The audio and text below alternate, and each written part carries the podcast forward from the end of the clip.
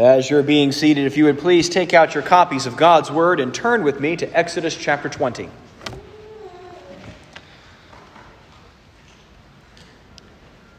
Exodus chapter twenty. We will be in verse fifteen today as we examine the eighth commandment together. Again, this is out of Exodus chapter twenty, verse fifteen. Listen carefully, because this is God's word for you today. The Lord God commands, "You shall not steal." This is the word of the Lord. Thanks be to God for his word. Let's go to our Lord and ask his blessing and for his teaching on this command today. Let's pray. O Lord, we do thank you for this text that is wonderful in its simplicity, but how deeply profound just these few words are and what this calls us to do. Lord, I pray that you would open our eyes to see wonderful things out of your law and that you would bless the study of it. Oh, we ask all these things in Jesus' name. Amen. Amen. You know, there is a saying, at least that I heard growing up a lot, that says, "Cheaters will never prosper." And as I've gotten older, I find that this is just not the way things usually are. In fact, it's very often that cheaters do prosper. And the only reason why we can have this statement be somewhat true is because there are some bad cheaters out there. They're just not as good at stealing as some of the rest of us are. Theft is something that is expected and is quite honestly built into the system of how we live our everyday lives. The reason why our auto insurance premiums are as high as they are is because there is the expectation that there are going to be cars stolen. The reason why we have extra things built into homeowners insurance is because we know there will be those that will try to cheat the insurance system. And so the rest of us have to pay to keep these companies afloat. Indeed, this is something that is a part of the fabric of our society, and indeed something that's the way that our businesses are built in.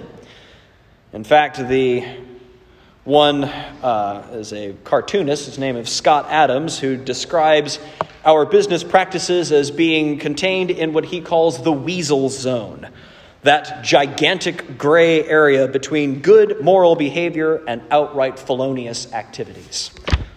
This seems to be where our business is generally run. And theft comes in many different forms, not just what is outright felonious activities. But what we find is that this is we can take all sorts of things that aren't ours, not just stuff that's physical, but even things like time, things like honor, things like reputation. These are all things that can be stolen as well. But is that all that this commandment covers? Is it just as long as we don't do something is this commandment kept? And I think the answer is no. As what we saw already in Ephesians chapter four, that the Lord calls us to more than just not thieving, but that there is something that we can give. Jerry Bridges, a wonderful Christian author, gives three attitudes towards possessions. The first attitude is, what's yours is mine, and I'll take it. It's the attitude of the thief. The second attitude is, what's mine is mine, and I'll keep it. And this is the attitude of the selfish. And instead, the third view of possessions, the Christian one, Jerry Bridges' view, is what's mine is God's, and I'll share it. And that's what we're going to be looking at today as we dive into this commandment. You'll see on the back of your prayer guide, we have returned to our two-point outline. And you'll see the, the first one that we're going to look at is that this commandment is meant to free us from taking. We can be freed from taking. But more so, in point number two, we have been freed for giving, for being generous. And that's what we're going to look at today. So we should probably start in the beginning with, what is theft? Practically, if we're going to give definitions for these sorts of things, well, that is really taking what is yours. or, or taking what is not yours and making it your own. Excuse me. Uh, that's how the thief will think. You can see where I'm coming from. So if, if we are taking things that are not ours by force or by deception, we can see this is listed out in a couple of different occasions. Turn with me to the book of Proverbs. Proverbs chapter eleven.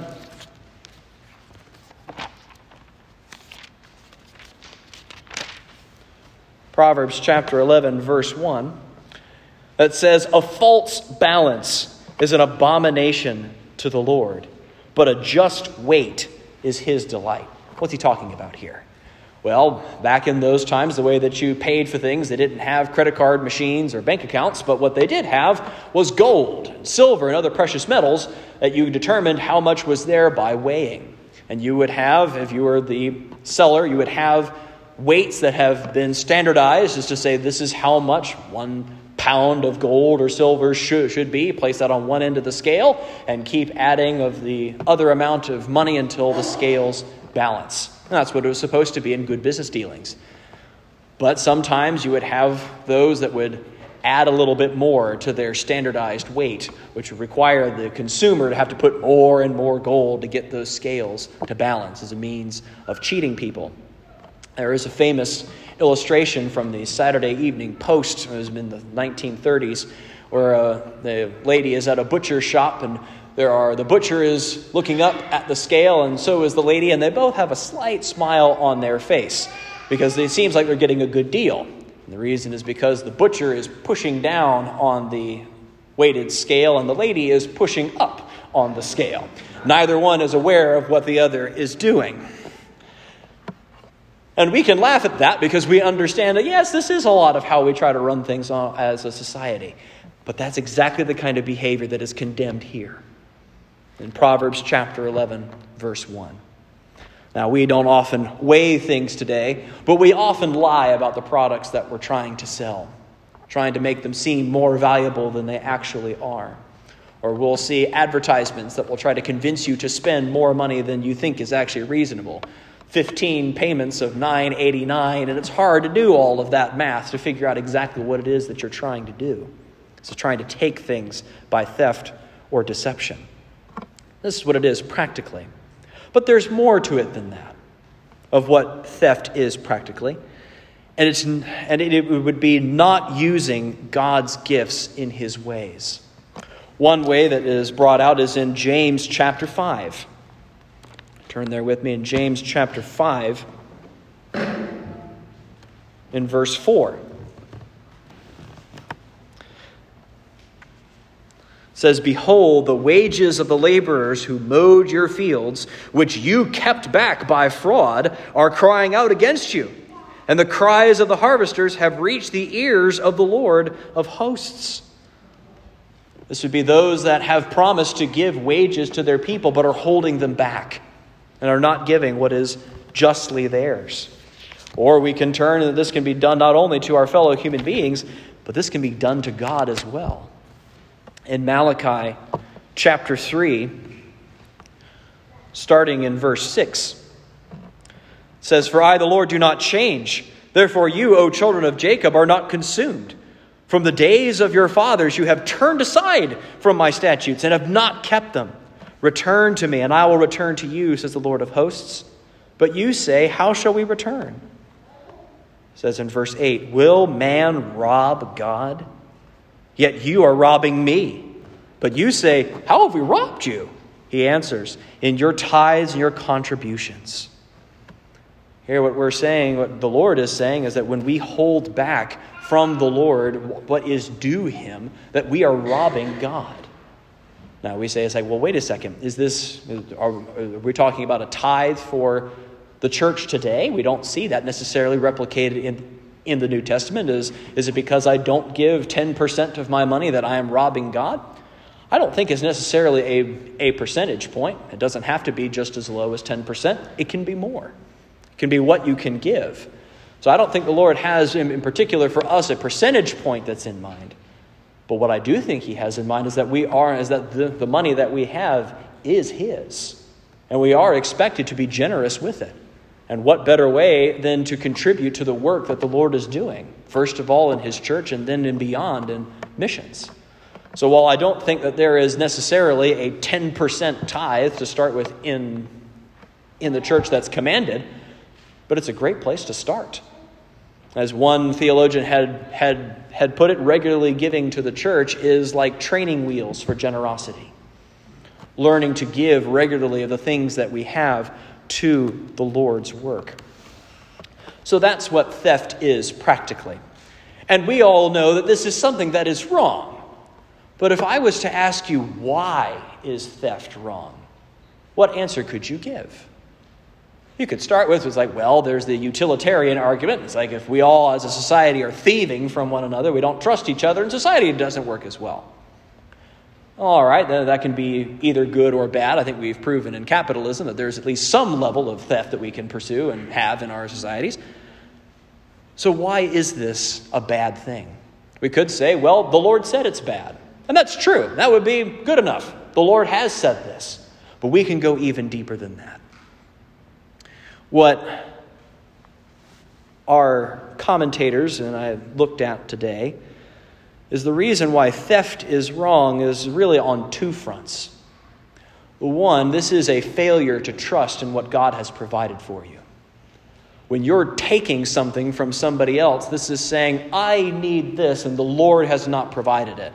God doesn't actually know what I need. I do, and I need this so badly, I can take it from someone else because God is not good or he doesn't know. It's a big assault on the providence and the care of God when we steal.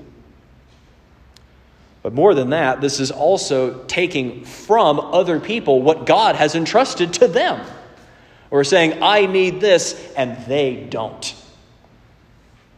God gave this to that person, but he was wrong to give this amount of whatever it is, money, time, honor, and I can take it from them. This is an assault on what God has provided. It's also an assault on God's concept of private property. It's that there is such a thing as ownership. This commandment wouldn't mean anything if there wasn't a, there wasn't occasion for private property. So let's dive in a little bit more. So if we see, okay, we know what theft is. It's taking something that belongs to somebody else and appropriating it for us. We see this is a sin against God because it's a failure to trust God for what he has provided for us and telling him he's wrong to have given it to other people. So let's take a look at what is it that can be stolen. What is it that can be stolen? Well, we've already seen and know intuitively that this is possessions and things, things from things from the store. We, we know that sort of a thing. But there are some other things that we might not have thought of. One of them is time. There is, as we have discovered in this pandemic, there is thieving of time from employers at a mass scale. When we all began working from home and we could actually keep track of how long employees were at their computers, we discovered that most employees were only working one productive hour of their day, when their employers were paying them for at least eight productive hours per day. This is stealing time. We've had a contract with our employers that we would render them this many hours of labor, and as we found as a society, we don't. It's a stealing of time for ourselves. We can also see, as we've already mentioned, as we saw in Malachi, that we can steal from God. Not just the money that he's given to us and he expects us to return to him, but also his honor and worship. When we, and I, this is something that I was guilty of much times in growing up, when we sit in the pews and are disengaged with what's happening in the worship of God, set our brains onto autopilot to get through the hymns and the prayers and the lifting up of his word, when we do that, we're stealing worship that is meant to be given to him. An act of theft in the middle of his worship. Other things that we can steal is reputation. We do this by slander. This is something that we see of an epidemic of that, and especially in the world of online discourse. If anyone has gone into the, the dumpster fire that is social media, we see a lot of this going on. People taking one statement, extrapolating these things out and ruining people's reputations. Alistair Begg tells a story of a woman who was known for her slander. She was quick to move from person to person, taking juicy bits of gossip that she has heard from one thing and expanding on that and destroying people's reputations as she went through the town. But one day the Lord convicted her of what it is that she was doing and had confessed to the pastor what was being done, and she asked what she could do to make up for these sorts of things. And the pastor said, yes, I will tell you, but the first thing you need to do is go down to the market and purchase a chicken that still has its feathers on it. And as you walk back to the church, I want you to pluck the chicken on its way there. And so she she did so and came back to the church. And the pastor looked at her and said, that's wonderful. Thank you. You've taken a first step of obedience. Now, go back into the town and gather up all the feathers. And what she said was, well, I can't possibly do that. The wind has taken them all away. There's no way I can regather them. And he said, and that's exactly what's happened with your slander. And these words have gotten out and have gone far beyond the original context that they've been spoken. There is no way of gathering that back. Stealing of reputation. This is something that I think we've all been guilty of at one time or another. And unlike a possession that we steal, one can't give someone's reputation back very easily. This is something that we should be guarded for. And this is a real reaction of how our culture works, that when someone has done something that appears to be wrong, we want to come down on it as hard as we possibly can, no matter what the truth actually is. We need to be careful with that. One final way that we can steal, that we can thieve, and something that I hadn't thought about, but the larger catechism had, was waste. We take the things that God has given to us and we don't use them well. One commentator put it this way, says, our possessions are not ours to waste as we please. They are a stewardship entrusted to us by God, for which we will have to give an account. He continues on, says, if we don't follow God's rules here voluntarily in thrift and frugality, a time may come where we will have to be this way because economics will have fallen by the wayside. That was written in nineteen forty, by the way. See how prophetic something like that has been. This changes our whole view of possessions. Yes, there is a place for private property, but it's not something that ultimately belongs to you. It's something that has been entrusted to you to use well and for God's glory. This gives a very different view of how we look at our possessions and our stuff. It's stuff that has been, that is on loan from God, that we are to use as He would have us to use. So this is what we're supposed to be freed from in this commandment. Freed from taking, whether time or worship, honor, glory, possessions. But now we, we want to turn to our second point of freed for giving. How are we supposed to use these possessions? We're not supposed to steal them. We're not supposed to waste them. What are we to do? And in that, we're supposed to be generous. We saw already from Ephesians chapter four in our New Testament reading the idea that Paul has. It's not just being delivered from theft, but being delivered to honesty, to be delivered to transformation. This is something I don't that is oftentimes not talked about in our evangelism efforts. Spurgeon talks about if you were to go into a jailhouse and say, would you like to be freed from jail? All of the people that would be inside would say, yes, we would love to get out of here. And Spurgeon follows up, but if you were to go into that same jail and said, how many of you thieves would like to be made honest people? How many of you murderers would like to be told to become life-giving people? How many of those that are liars to become truth-tellers? This is what we need to offer in our gospel proclamations. Not just freedom from, but freedom to. And what this will require is diligence in our work. Unlike most of our culture that in one breath praises workaholism and in the next tries to skid by for as little as you possibly can, what the Lord calls us is a diligence to our work. Not diligence for diligence sake, but diligence so that we will have something saved well so that when needs arise, we can meet them. This gives an honor and a glory to our work, no matter what it is.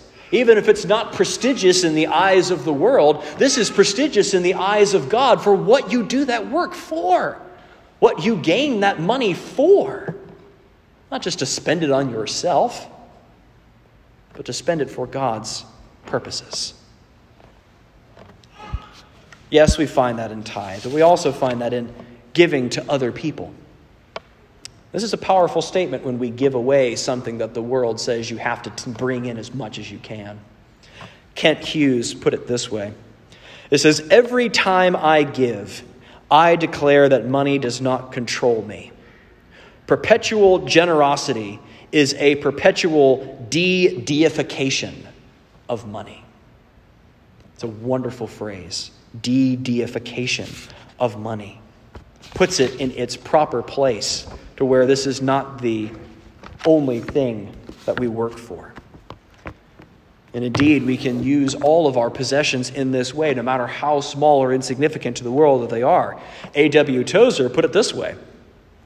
Any temporal possession can be turned into everlasting wealth. Whatever is given to Christ is immediately touched with immortality. Whatever that is that you have, if all you have is a rusty old shovel that you use to help make someone else's home a more safe or comfortable place, this is used, this is, that shovel is now touched with immortality.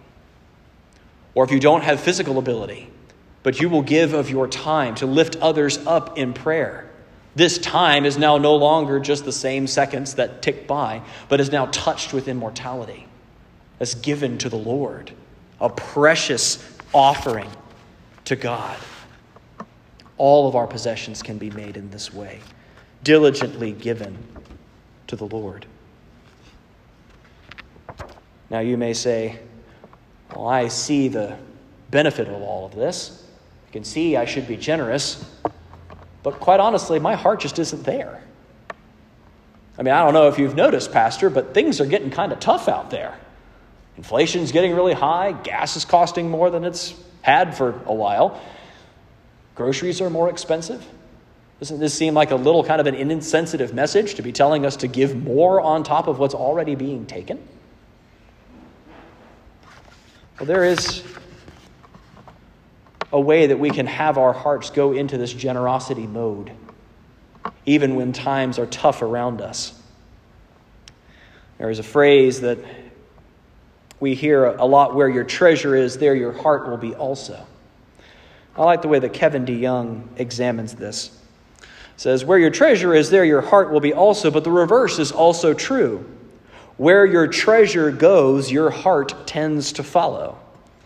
It says, if you're having a hard time getting your heart in the right place, then send your money ahead of it. It's a rather challenge, isn't it? I heard a, another illustration that works well here in our state. As a one man who was a who was a fan of a certain college football team, to, in order to keep the thing fair, I'll not mention which one it was. And he was devoted to this team for as long as he could remember. But then he had a child that he didn't raise very well and went to the opposing school. And he said, and he noticed that the more and more money that he sent to this opposing school, the more and more he began cheering for this team to do well. Because where he was sending his money, there his heart was following. He became a fan of this team after spending the inordinate amount of money to send his child to this school. That's the same thing for us. Where we send our money, we will be invested in, in all senses of the term. Where we send these sorts of things, this is where our heart is pulled, because it shows us where our priorities are and pulls us in that direction. So sometimes the way to be, the way to become generous is to start being generous. Start working and finding out, sit down with your budget and figure out where is it that we could be spending more towards the Lord. It's difficult to do. It's going to require sacrifice, especially today. Finances are never easy. There's always a time where we wish that we could have more. But we, but we need to examine in our hearts, what is it that we want? Has money become deified to us? Is this where we find our rest and our security? And if that's the case, then, beloved, may I say there is something much more valuable out there, and that is Christ.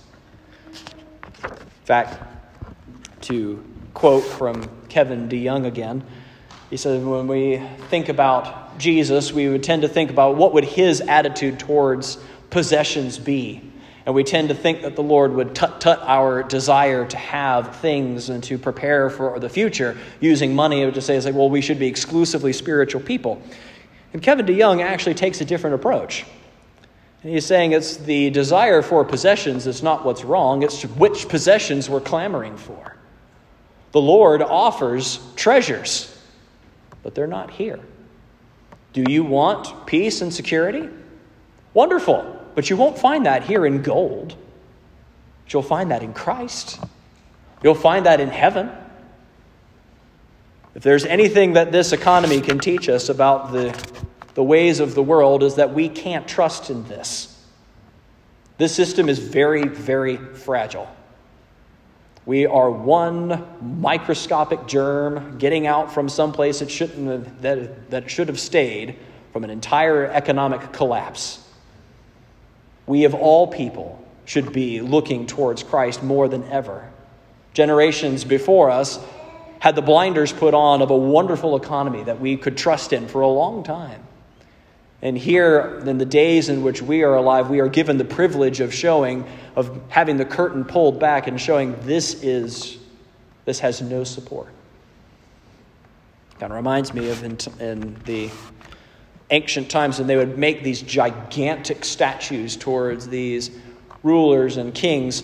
They would drape a large portion of the statue over with this great cloth to hide the fact that most of the statue was not made of stone. But they would make the head, maybe the arm, and one leg, and support the rest with wooden struts. Now, that's what we're seeing now as this curtain's being pulled back. But we're shown something far more valuable, and it's in Christ. In Christ, we don't have most of what we need. In Christ, we don't have some of what we need. In Christ, we have all that we need. He is our only security. But we may say, I don't deserve Christ. I'm a thief. I might not have shoplifted, but I've stolen from my employer, or I've stolen from the Lord. Had my mind wandering during church service and have stolen worship from, from, from God on Sunday morning and right in front of him, even though all of the theft that we do is right in front of God. How is it that we find forgiveness? We look to the cross. As many commentators noted, who was he crucified with? He was crucified with thieves. In fact, one of them who looked to Christ and said, remember me when you enter into your kingdom. The first person that Jesus had gave ultimate assurance to of that was the thief, who said, today you will be with me in paradise. Why was he able to do that? As Reichen had put it, because Christ was found among thieves. When you have a group of people that are gathered together and one, they're together in, in a crime to rob a bank or a store, even if the person who's driving the getaway vehicle who didn't actually participate in the thievery, they're found guilty as well. Christ was among thieves, not because he was a thief, far from it, but because he took on the sins of these thieves. He was found with us and took all of the punishment that thievery deserves from God. All those times in which we wasted our possessions on ourselves. All those times in which we had withheld things that belonged to other people or took things that belonged to other people. All of those things that rightly brings about God's wrath. Christ has paid for them all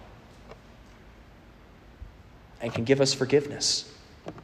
Now we can look at possessions in a far different way. Can we still enjoy the things that the Lord has given to us? Of course. This is something that the Lord promises to us in First Timothy too. Um, the Lord has given us all things richly to enjoy, but not to be possessed by. That we are willing to give all of those things and enjoy them supremely in giving them to others. So what's our takeaway here today? Well, our takeaway is, is that the Lord has a very different view of possessions that we do. Something that's much higher and much more freeing. That we're not here in this life to gather up as much stuff as we can to then die and have it all go to someone else. But that we are here to gather up these things so that we can give them to other people. To be generous with the things that the Lord has had. And to truly enjoy the things that are in front of us because we no longer have to fear their loss. And one great way that you can be on your way to having this sort of a heart that's able to generously give to other people is take some time to study on the providence of God. That the Lord is intimately familiar with your situation. That he is in control of every penny that's in your account and everything that comes along. You can be the greatest financial planner that the world has ever seen, and all of it come to nothing. We can have our ten-year plan and only have one more month left to live. But the Lord is in control of all of those things. He can work through all of it. So rest in that. So it isn't a matter of us having to obsessively figure out everything, but to make our plans and say, if the Lord wills. That's how we become generous. To know that the Lord is watching over us. The Lord loves us, and the Lord will take care of us so that we do not have to steal, but can give. Let's pray. Heavenly Father, I thank you so much for this promise that you have given to us, this command to not steal. So since you've told us not to steal, then we will never have to, and can instead trust in you. Oh, I pray that our hearts would feel the comfort that that brings to us, and that we would be transformed into a people that trust you for our own needs and trust you for the needs of others. May you work in our hearts so that we can be providers instead of takers, to be generous with the things that you have given to us. I ask all these things in the precious name of Jesus. Amen.